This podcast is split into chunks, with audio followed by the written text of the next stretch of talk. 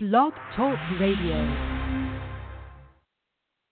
Hello and welcome to the Sugar Freedom Show. I'm Katherine Gordon, your host, and you can find out more about Sugar Freedom at sugarfreedom.com. So today's show is titled George Clooney's Celery Stick, or What You Can Learn from the Way an Actor Eats. You may know that I spent 12 years in Los Angeles pursuing a show business career. I was an actor and a singer, a dancer, and a choreographer. And even today, in the small town that I live in, I do on occasion direct and choreograph, and I still absolutely love going to the movies. So last weekend, I went and saw Money Monster, starring George Clooney and Julia Roberts, directed by Jodie Foster. And one of the things that I know from being a theater director, which certainly doesn't carry the same weight and pressure as a Hollywood director does, is that when your actor is on the set, when your actor's character is on the set, what they wear, what they do, how they move, and even what they eat is very, very important.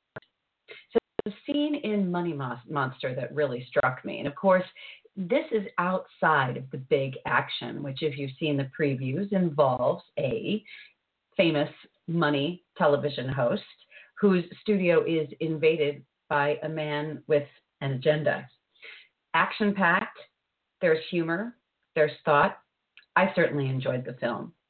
But the thing that really jumped out at me as someone who is a nutrition researcher and someone who works with people and who I myself have had to overcome a lifetime of this urge to overeat was a scene that I saw where George Clooney's character is at the craft service table.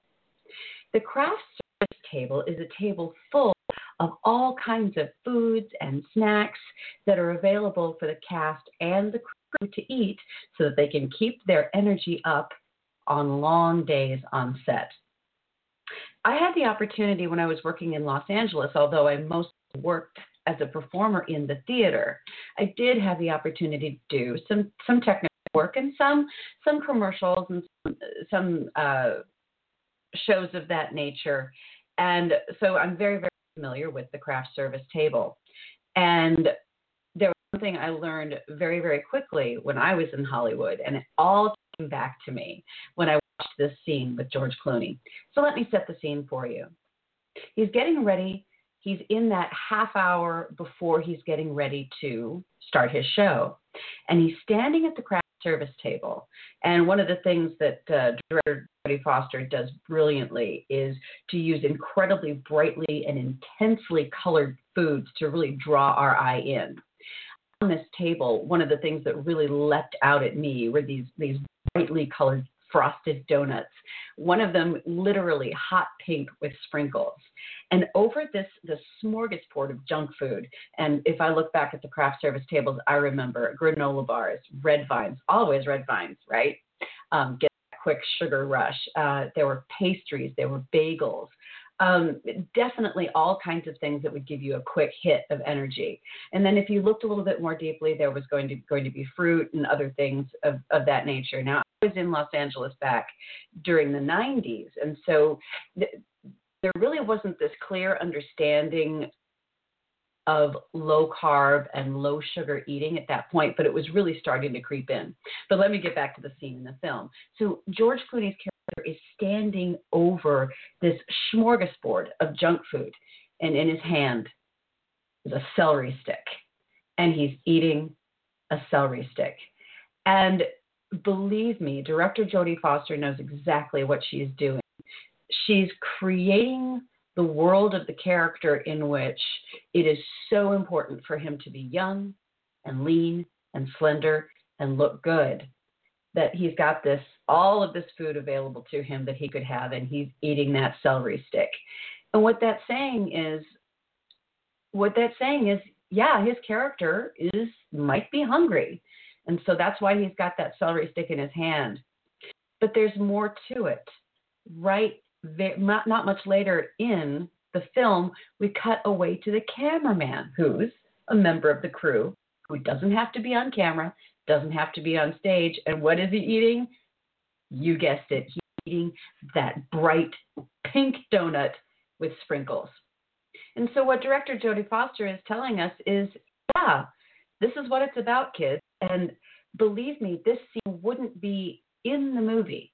She would not be giving any of her precious screen time if it wasn't an important statement of what it takes to create and present an image to the world. And underneath, I think that what Foster is also saying, because um, eating and food does turn in turn out to be a subject in the film, and I certainly don't want it to be a spoiler, but there is a, well, I can give you this in within the film before things go before things go a little bit haywire. He's actually trying to find somebody to eat dinner with, and I think that that's it's very important when you talk about food and loneliness or eating and togetherness. Back in the 90s, when I was in Los Angeles, there was a real shift in how people met each other and what people did socially.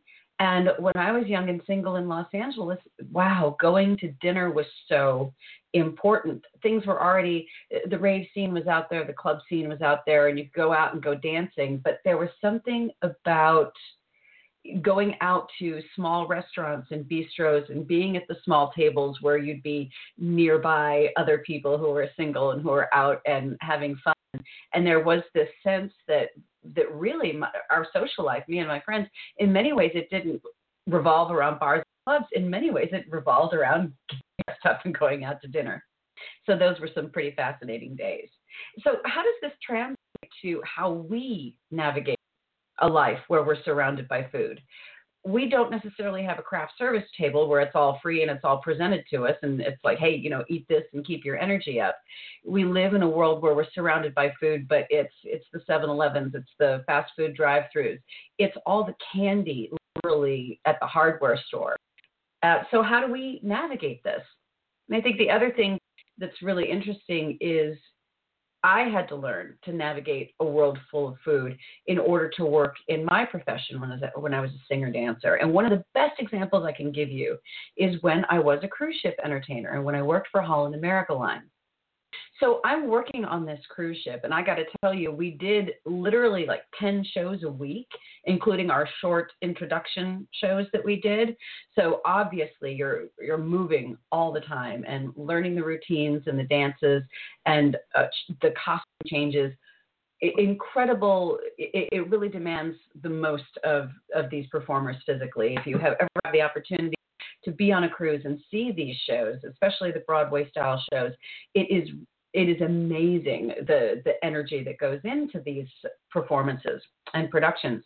And so of course, you know, you've got to eat because you got to keep your energy up. But one thing that I want to share with you today is when I first got on the ship, and I think it's very similar for performers on cruise ships, all of food is actually available to you. The the cast, um, you may not be eating in the formal dining room with everybody at night, but the buffets are available, the lunches are available. It's all there for you. So what do we do?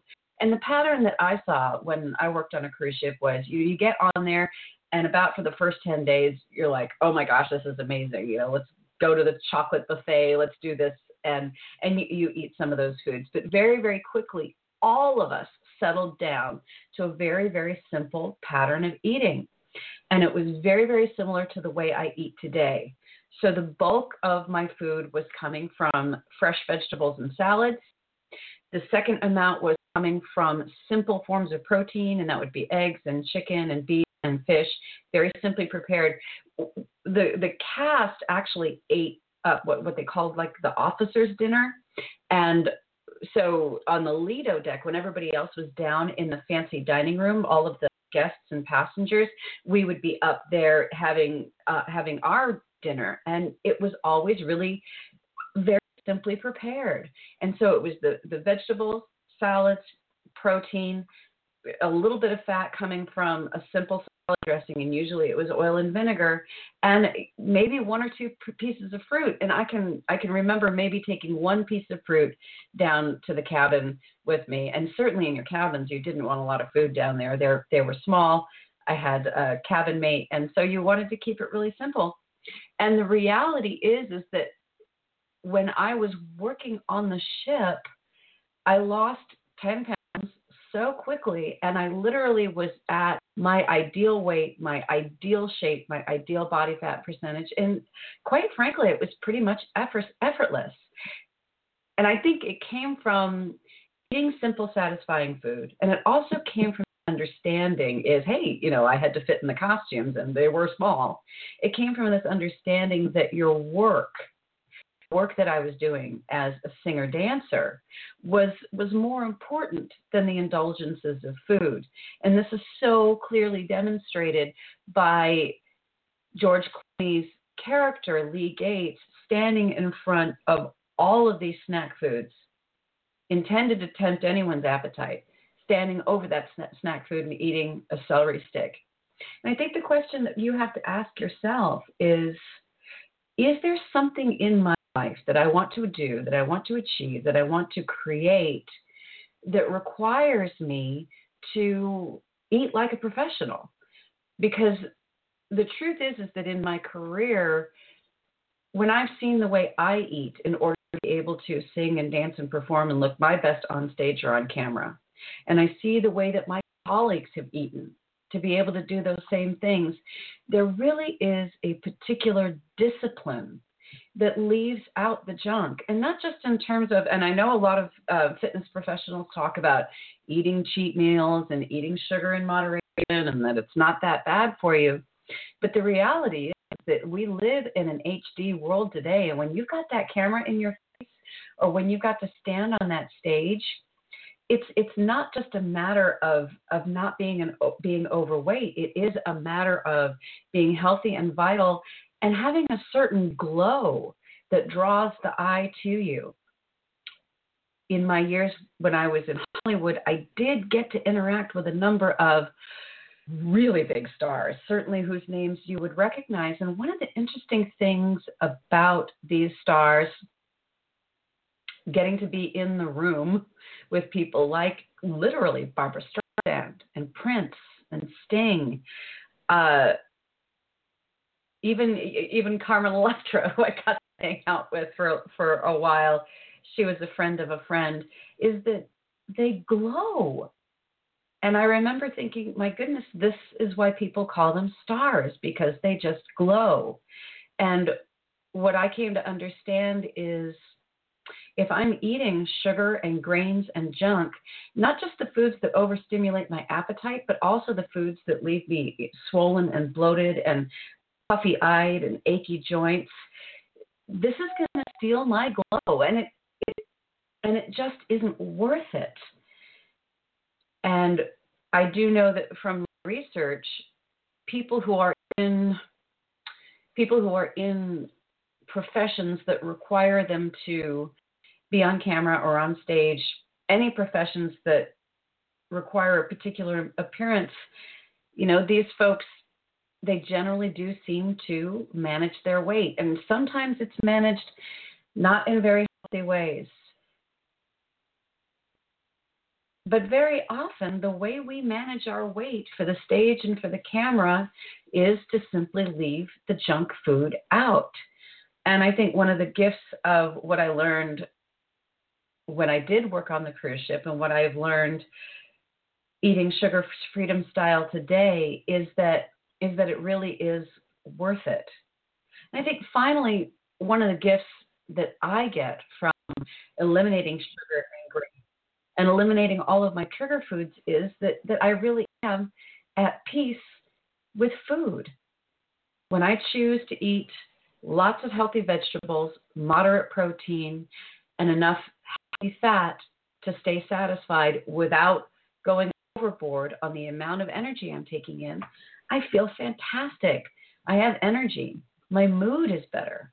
And if you're wondering if you're wondering if it's worth it to leave out the foods that overstimulate your appetite, I have to say it really and truly is.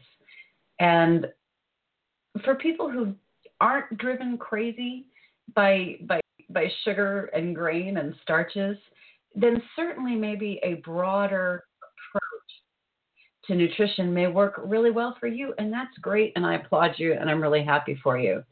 But to those of you who out there who are like me, If there are foods that are in your current meal plan that are overstimulating your appetite, um, for me, sometimes this is um, I can eat raw organic nuts, but you roast them and toast them and, and salt them, and all of a sudden you turn them into a into a trigger food.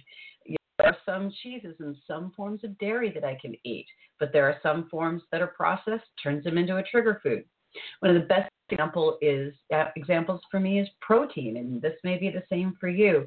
Um, I can eat home cooked so- sources of protein, whether it's eggs or chicken or fish or beef, but if I go out and I try to eat deli style meats and proteins, this is simply it doesn't work. Stimulates my appetite and also causes uh, it, it definitely causes bloating. So that's the story on those kinds of foods. So I hope that this that this episode has been helpful to you in understanding that if there's something in your life, your work, your art form, what you want to do and create that is inhibited by a standard American diet, by foods on the craft service table, it might be time to let them go and put them down. And I hope that this show has helped you today. I thought it was fascinating, and I'm so grateful for, to Jodie Foster for her insight about what it's like to eat when you need to look your best in a world that surrounds you with foods that may get in the way of you looking best. So thank you for listening to the Sugar Freedom Show. Email me, Catherine at sugarfreedom.com, with questions about your sugar free lifestyle. And come back and join me again here on the Sugar Freedom Show. Hey, don't forget to hit that subscribe button so you never miss an episode. Thanks, everybody. Have a great day. Bye bye.